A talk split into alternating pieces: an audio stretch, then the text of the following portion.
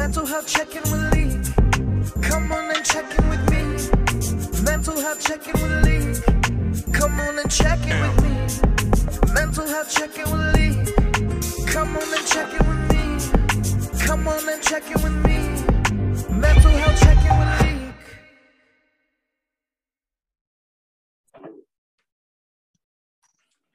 Welcome, welcome, welcome to another episode of Mental Health Check In with Leek.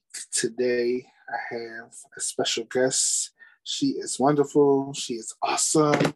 We have Kayla Wolf. How are you, Kayla? I am doing well. Thanks for having me. No problem, no problem. Thank you for saying yes. I always tell everybody, thank you for saying yes. I know mental health is not easy to talk about, but thank you again for saying yes and coming on the podcast. Of course. Yes. So my first question for you, I ask my guest this every time we start. How is your mental health? Um, currently, I think my mental health is probably at uh, one of its best. Um, I've, you know, really started trying to take care of my mental health more. Um, and I think that considering like the holidays coming up and like just the winter time being relatively tough for most people. Um, i think i'm doing a lot to kind of be proactive and not let it get you know pretty pretty bad. So i make sure i take walks i sleep a lot um, i just do things that i enjoy. Yes, that's so good. Um, I like to ask my guests that question because I feel like people could be struggling inside, and I feel like when you ask, you know, instead of asking how are you okay, asking how's your mental health, I feel like that opens like a dialogue for people to say, hey, I'm not feeling this well, I'm feeling like this, you know. yeah i, I love that question um, because it requires you to think a little bit other than the typical response of how are you good how are you you know takes a minute to think about it Yes. Um, my next question's for you. Um, um, sorry. Um, my next question for you is: um, Growing up, was it okay not to be okay for you? Yeah, um, I'm fortunate enough to have both my parents super involved at home um, growing up, and I was given the opportunities so many times to go to therapy, um, and it was totally normal, you know, to have conversations about mental health. Um, we were really, you know, allowed to be open with our parents, and uh, that was considered a safe space for us.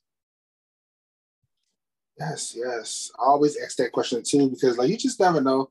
Different household, different backgrounds. You know, people grow up differently. Where either it's okay to be okay or it's not okay to be okay and everything. So Right. thank you for giving me an honest answer. I love it. I love it. Um, do you have a circle of friends that you could count on to hold you accountable for your mental health? I would say, I mean, I don't have a whole lot of friends, but I have a large support system that includes, you know, my family and friends. Yeah. Um, and I think all of them, for the most part, are pretty open about their mental health, and and that's something that can be part of the typical conversation. Yes, yes. Um, um, I don't have a question. I have questions. I'll have a question. I want you to go into your story. Tell us about Kayla. You know, I know your story. You know, we, me and Kayla, we um both work for NAMI, and um, you know, I think we did the end of the silence um on Facebook Live. And you know, we told our story. Sorry, not her story, but I want y'all to hear her story and why she is so passionate about myself. Go ahead, Kayla. All right. Um, so as I said, you know, I grew up in a really uh, close and open family. Um, mental health was always talked about. Um, I had my own struggles with anxiety uh, throughout mi- middle school, high school, and even some of college. Um, and I would go in and out of therapy. Um, and I call myself the therapy dropout because I go for a couple sessions and then I decide that that's not a good option for me at that point. It's not really an effective mode of treatment. Um, and I would be really embarrassed about it, or I used to be. I was like, what the heck is wrong with me that I can't go to therapy to get help for my mental health? And um, it just didn't make sense.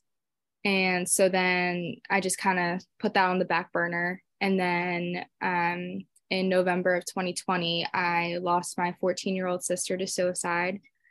Um, and that was like a huge eye opener for me because, uh, well, me and my family really, we, it just, we weren't expecting it. Uh, we didn't really see any signs. Um, and it just, we just couldn't believe it happened. And it really made us take a step back and think about our own mental health and kind of what was the barriers that my sister faced that she couldn't reach out to us for help or she couldn't reach out to other people for help um, so for me i really took another step further and started diving into education about mental health and and suicide prevention because I just really wanted answers and I wanted to figure out uh, a little bit more about it and kind of understand what my sister was thinking uh, that particular night because uh, we just really didn't understand. And I don't think we ever will,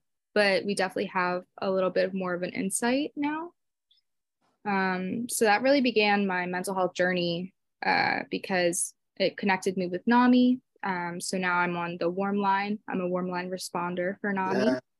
Uh, and that's really great because I can give encouragement to people who are just looking to vent and, you know, really need emotional support.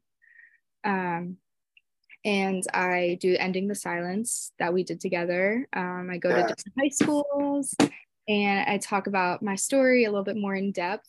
And um, just try to encourage people that it's okay not to be okay and uh, kind of just show them that in, like uh, in-person therapy is not really an end-all be-all treatment uh, so my therapy is doing mental health work with nami and my therapy is non-traditional stuff like writing and listening to music and all that good stuff so um, i just try to you know end the stigma that way yeah, I'm so sorry, you know, again about your sister. And I know you um, mentioned suicide. I just want to say, anybody that's listening um, to this um, podcast episode, you know, if you're struggling, going through any thoughts of suicide or any suicide ideation, or you know somebody that's going through, you know, make sure you call the National Suicide Prevention Hotline. All you have to do is dial 988 um, please, please, if you know somebody or if you're going through it, please call them. They are there for you no matter what. Um, like me and Kayla work at NAMI. We have support groups. We have a NAMI helpline. You know, um, we have like it's free resources out there, guys. Make sure you guys are googling. Use a Google as your best friend. There's different NAMI chapters all over the world. Um, just make sure you use these resources. Like I said, anybody that's struggling with suicide, just dial 988. Um, so my next question for you: How did you find out about Nami? Because I'm gonna tell you, right? I didn't know nothing about Nami until one of my friends told me about it, and I didn't know it was around so long. So how did you find out about it? Yeah, uh, someone else asked me that question a while ago, and I just I couldn't give them an answer. I really don't know, but I definitely didn't know about it before my sister passed away. It was definitely afterwards um yeah i i really don't know how we got connected um it probably was through a friend of a friend that was trying to provide us resources at the time um and i'm sure my mom knows but um yeah i really don't know but ever since I was connected with NAMI, it's been great and it's been a huge support system for me.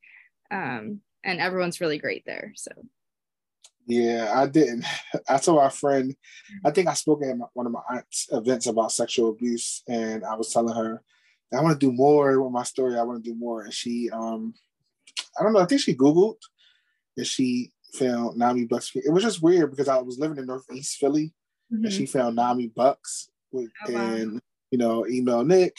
You know, it did take a long time for Nick to email me back, and I was just was like about to give up. He emailed me, set up a meeting, and talked. I was I never heard of Nami, so like I never. I always tell my story like you know, guys. I'm a group. I'm a um, group facilitator for Nami Bucks. So I'm you know co-facilitate support groups, and um, the crazy thing is I never attended groups before, so like I just jumped in and started, you know, facilitating. I said, "Oh, this is cool." You know, this is why I started, you know, being there for a year when I facilitate groups made me get ready to start my own podcast. You know, started with Instagram lives first. And then I was like, you know what, let me just change it to a podcast. So, you know, NAMI guys, like I never knew it was. You know, Kayla, you what Kayla said about NAMI. Like we just did like it's like, you know, I try to spread the word now. I try to spread the word about NAMI. Every time my podcast I always mention NAMI, support groups, you know, being, you know, across the USA and everything. So um yeah. Um, my next question for you, let's talk more about the ending the silence. How is that? You know, I did it before in person one time. So how is that experience? Explain to the people what ending the silence is. So ending the silence is a program that uh, combines a peer presenter, which is what uh, Talik and I were or am, um, and we go with a trained NAMI professional. Um, I don't know their exact title, but they go in and they have a presentation on mental health, and it kind of is aimed towards middle and high schoolers. Um, and they kind of just go about talking about the signs of mental health um, and the signs of uh, the signs and warning signs of suicide um, and kind of just go over why there's such a stigma and why there's such a barrier to mental health today. Um, because 50% of youth who have a mental illness do not receive help. Um, and that youth is 11 to 24, I believe. I could totally be wrong on that statistic, but um, it, there's just a large amount of y- young adults and youth that don't receive mental illness help and um, our goal is just really to talk about it and get them to receive the help that they need and be more aware of it. So my job as a peer presenter is to talk about my personal story uh, which i gave you all a glimpse of. Um, but i just kind of talk about it and so that they can kind of relate to it because i'm more of their age group. So yeah.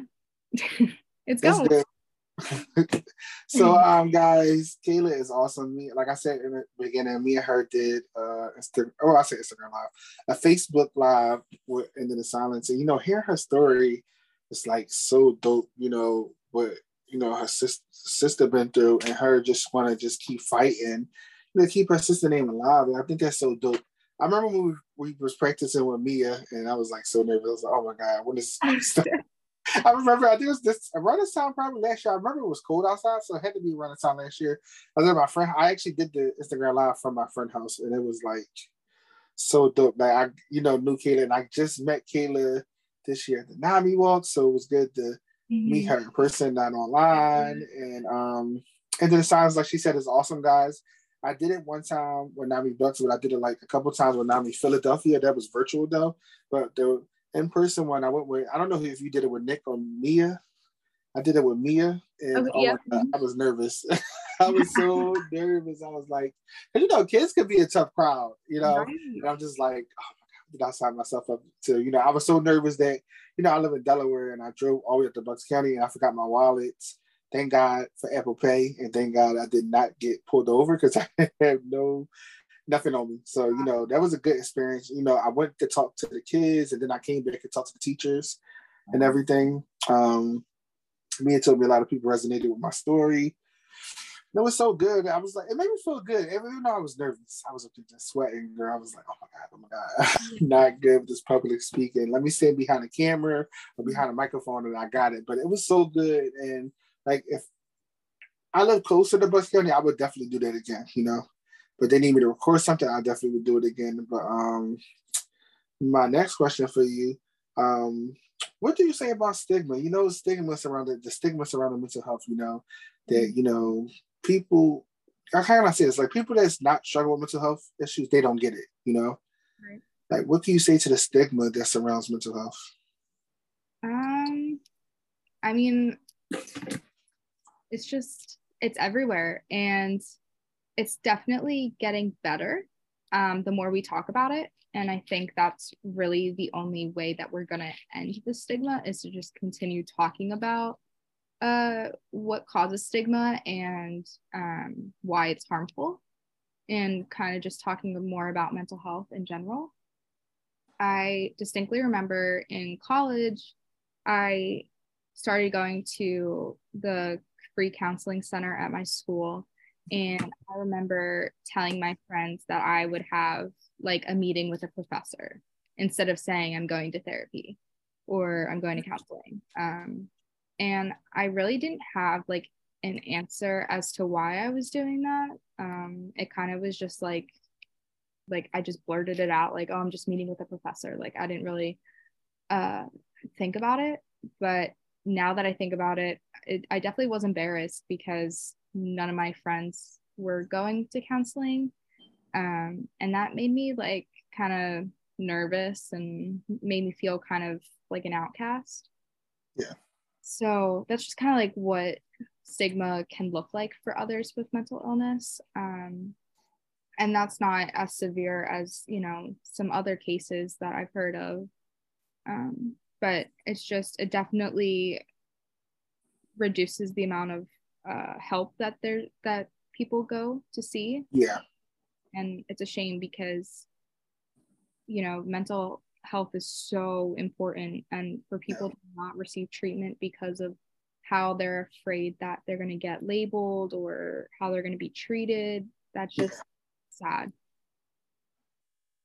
so my next question for you um, you know we talked about grief um, how did the grief affect your mental health because personally i could say you know i lost my mom 2019 to liver cancer and lost my sister nine months later wow. and you know in 20 2007, you know, I was, you know, I'm old. I was fresh out of, you know, mm-hmm. in 12th grade, and I lost my grandma. So don't breeze back to back definitely, when I tell you, affect my mental health, it affect my mental health. And I'm gonna ask you, how did the grief, you know, the loss of your sister, how did that affect your mental health? Um, it definitely uh made it harder to even try to help my mental health. Um, I had lost my grandma a couple months before my sister passed. And so I was trying to uh, handle that grief. And then she passed away. So then it was a whole nother layer of grief um, on top of the global pandemic. So it was a lot going on at the time. Um, and I think it just really darkened everything. Um, I couldn't really see the bigger picture i couldn't really like have the motivation to do any of the coping strategies that i had um i know that it could have been a lot worse though had i not had my support system we were instantly filled with so much support from neighbors friends family um, and so without that it definitely would have been worse um, but I think with all that support and the close knit of my family, it definitely uh, helped that. Yeah, guys, um, if you're out there, you know, experience grief, you know, make sure you talk to somebody. You know, make sure you get to counseling. They have grief counselors. You know, a grief support group. NAMI, I actually co-facilitate a grief group at NAMI every first of the month every first of the month each month. And grief groups are good, you know. Grief can be anything, you know.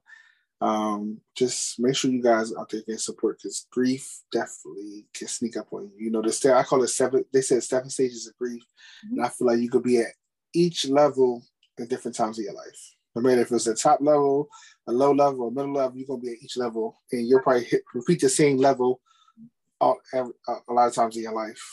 They say that grief is uh, non-linear and um, i say my ending the silence presentation all the time that it's been two years since abby died but i'm still going through that non-linear timeline um, and you know there's going to be good days and bad days so yes I, I i truly agree with you and i understand that trust me i understand that um my next question how do you feel about therapy Yeah. Um, so I kind of talked a little bit about it earlier, uh, that I call myself a therapy dropout. I don't know. I just never was, I say this in quotations, good at therapy. Um, and I think that everyone should try it at least once in their life. And I think everyone should try it maybe even a couple times uh, because I think it's really, really great to just have this undivided attention from someone yeah. for 30 minutes to an hour. Like the whole concept of therapy, of just having someone's attention, is so good. But of course, it's not going to work for everyone. Um, I just felt like I wasn't being truthful in therapy. I felt like I was keeping a lot of things in. And therapists, they're not mind readers. So if you aren't going to talk to them about you know what's going on they can't they can't help you yeah so and that's half the battle and i felt like i wasn't talking so it wasn't effective um but I think therapy can take a lot of different forms. I think it can be in journaling, in doing podcasts like you, Talik, and yeah. writing songs, and you know, there's there's a different type of therapy for everyone. Um, and I think it just takes a little bit of searching to find it. But once you find it, it's really gonna help. That's so true. That's so true. You just said something to me I didn't realize. You know, therapy could be journal or podcasting. Maybe this is a therapy thing for me, therapeutic it, thing for me. I didn't even think of it. Yeah. Because my friend asked me like, "What do you like, like enjoy doing? What do you like live for?" And I was like, "I don't have nothing to live for. I just don't enjoy nothing." And then uh, today I was talking to my other friend. I was like, "You know what? I said this podcast definitely brings me joy. Like I always say, I don't care if one person listen or ten thousand or it could be two people, as long as somebody's listening and hearing somebody's story. You know, I'd have had like people from my personal friends, you know, therapists on here, pastors I had to have on here, you know, people from Big Brother, um, MTV The Challenge, you know, Love Island, Netflix The Mole, um, Survivor. Like it doesn't matter who I get on here, as long as one person listen, I'm good, you know. Yeah. Um, damn, this probably is therapeutic for me. Thank you for that. Thank yeah, you for that. Um, we got two more questions. Um, how what are what are some go- good coping skills you would recommend to somebody that's struggling with their mental health? Um, this goes along the lines of like therapy too. Um, you kind of just have to search around and find something that you like. Um, so some people like to exercise. I personally do not. Like when I'm having a really bad mental health day, the last thing I want to do is go to the gym. But I know that that's other other people's coping mechanism. Um, what I like to do is uh, journal, like I said, um, listen to music, read books, um, and try to do honestly anything but think about what's going on currently. Um, and uh, being a college student, like the past four years, have like it's definitely been a struggle, and I had to definitely pull out some coping mechanisms um, because I was stressed all the time.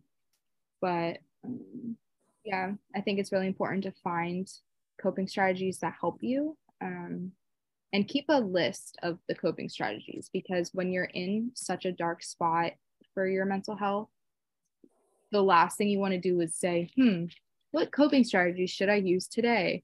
Like, that's but you need to have like a preventative measure. So if you feel like you're having a bad mental health day, you want to go to your list that you write down of all of the coping strategies that you have in your in your corner and you go down the list and you pick one That's this is crazy, guys. Everybody, ladies and, ladies and gentlemen that are listening, I feel like Kayla is like she doesn't know, but she's called like call like calling me out with some stuff. She said coping strategies list, right? Um, months ago, I created a coping strategy binder, and I have not picked it up when I've been depressed, mm-hmm. you know, had suicidal thoughts, and like maybe I should start picking it up. It's right behind, but I tell you, it's right behind me. I had made a binder with different, different, a lot of coping strategies in there. And Kayla just said, I'm just like, oh, I feel attacked, but you know, it's true. it's certain stuff that people would say that you just like dang, you know, it's right be like this book is right behind me. When you said that, I was like, oh my God. I was like, you know, you like raise your hand. If you feel a attacked, I was raising my hand. I was like, oh my God, this book is right behind me. And I made it for that reason, but I did not use it. But thank you for saying it. Thank you. Finder is out of sight, out of mind, then especially when you're feeling depressed, you're not gonna want to go dig that book out. So, yeah. you know, if you have certain things that trigger, you know, a, an episode, or if you if you kind of know your pattern of your mental health, um, yeah. you kind of take that binder out a couple days in advance and say, hey, like I think I might need this in the next couple days, so I'm gonna take it out. And that way you kind of train yourself to be proactive about it. Um, my next question for you which is one of my last ones and i have actually something today um, what can you tell um, what can you tell someone that's struggling with their mental health? Why it's important to put their mental health first? That's a good question. Um, i like to make the point that your mental health is the gateway to everything else that you can or have to do in your life. So if your mental health is not good, then your performance in every other aspect of your life is not going to be good. And if you can't put your mental health first, then every part of your life is going to suffer unfortunately because um, you need your mind in everything. And your mind affects how you see things how you feel about yourself and um, if you don't feel good about yourself then you can't pour into other people's cups um, i like to use that analogy like your cup needs to be full before you fill anyone else's cup and um, yeah. That's so true. That's so true. I love that saying. You know, so many people have saying it, and sometimes I need to take that advice too because I be trying to pour to everybody cup. My cup be empty and stuff mm-hmm. like that. Mm-hmm. But um, thank you for saying it. You just uh, just hit me right. it's like the third strike. I'm out. Um, but then, um, I like to, I want to end this podcast by asking, you know, what's going on with you? Let's talk um about, you know, am I saying Abby's Bakery? Is it Abby's Bakery? Yeah, it's Abby's Bakery. Yeah. Yes. So talk more about that. What's going on with that? Let the people know what's going on. Okay. So, um, in honor of my sister, uh, we created Abby's Bakery, which is a nonprofit organization that ultimately works to end the stigma and uh, prevent suicide. Um, and we created this because my sister absolutely loved to bake, and that was her therapy. When she was in the kitchen, she was doing what she loved best. Um, she would make anything uh, from banana bread to chocolate chip cookies to new recipes like cake pops. Like she would make anything for our neighbors um, family, friends. Um, if I would have like a class party and I would say, Hey, can you make cookies? She'd be like, Absolutely, I got you. Because I'm the world's worst baker. So she was always there for for me when I needed her to bake something for me. Um, so what we do at Abby's Bakery is we decided to combine baking and mental health. Um, so we sell mason jars with the dry ingredients for three recipes banana bread, chocolate chip cookies, and brownies. And uh, we sell these jars to individuals to raise money for different mental health organizations like NAMI um, that work to raise the uh, awareness about mental health and and so and and the stigma.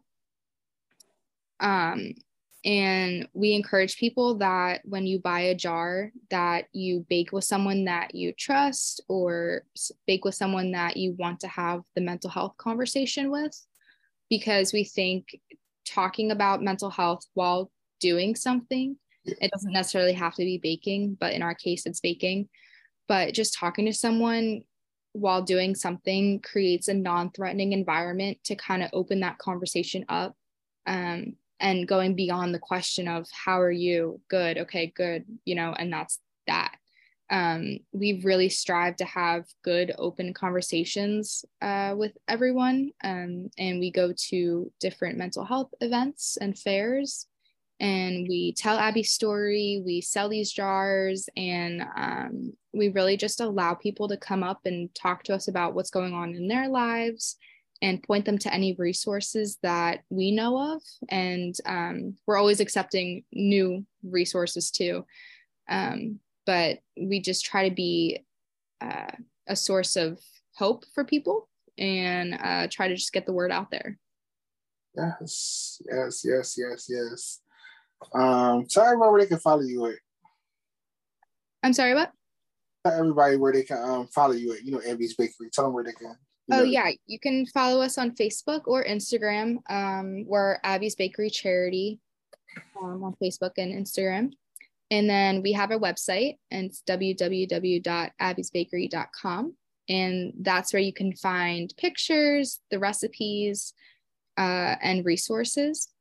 On our Instagram and Facebook pages, we post words of encouragement um, and post links to resources.